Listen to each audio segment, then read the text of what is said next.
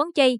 Bạn đang nghe bài viết từ kho rượu vang.vn qua giọng đọc của AI. Việc kết hợp giữa món ăn chay và rượu vang sao cho hoàn hảo có lẽ là một nhiệm vụ khó nhất là khi các công thức hướng dẫn thường chú trọng sự kết hợp giữa rượu vang với thịt hoặc cá. Nhưng trên thực tế không phải vậy.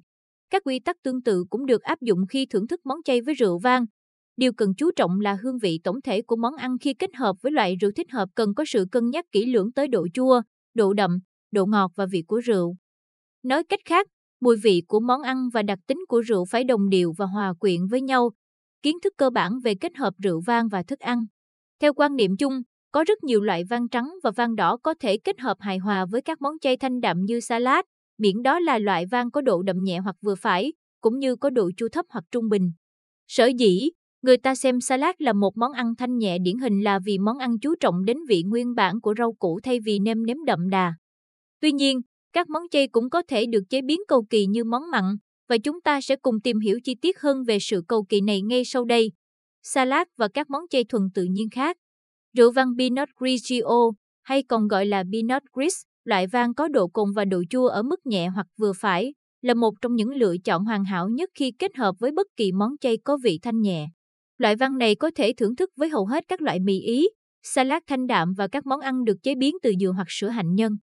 Món chay của Thái Lan và Việt Nam, nét đặc trưng của các món chay ở hai đất nước này là hương vị đa dạng và sẽ cần một loại vang có độ cồn nhẹ hoặc vừa phải nhưng cần có độ chua cao để át đi hương vị cầu kỳ và cay nồng của món ăn. Chính vì vậy, loại vang Riesling hoặc Pinot Noir là thức uống lý tưởng dành cho các món chay của Thái Lan lẫn Việt Nam. Rau củ nướng hoặc các món chay kết hợp với nước sốt có màu đỏ.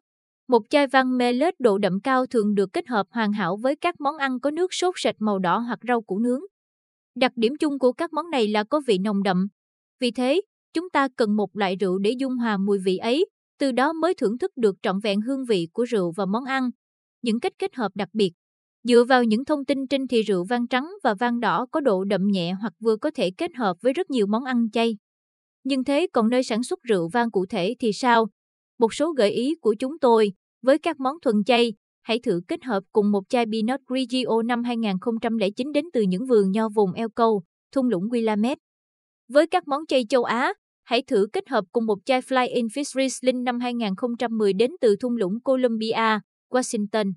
Với những món chay cầu kỳ như các món có sử dụng nước sốt màu đỏ, hãy thử kết hợp cùng một chai Banduji Reserva Melet năm 2007 từ Glendale, California.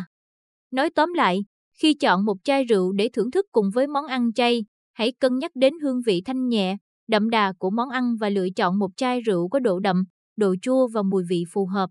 Các bạn vừa nghe bài viết món chay qua giọng đọc của AI tại website kho rượu vang.vn. Cảm ơn các bạn đã lắng nghe và hẹn gặp lại các bạn ở các bài viết khác trên website kho rượu vang.vn.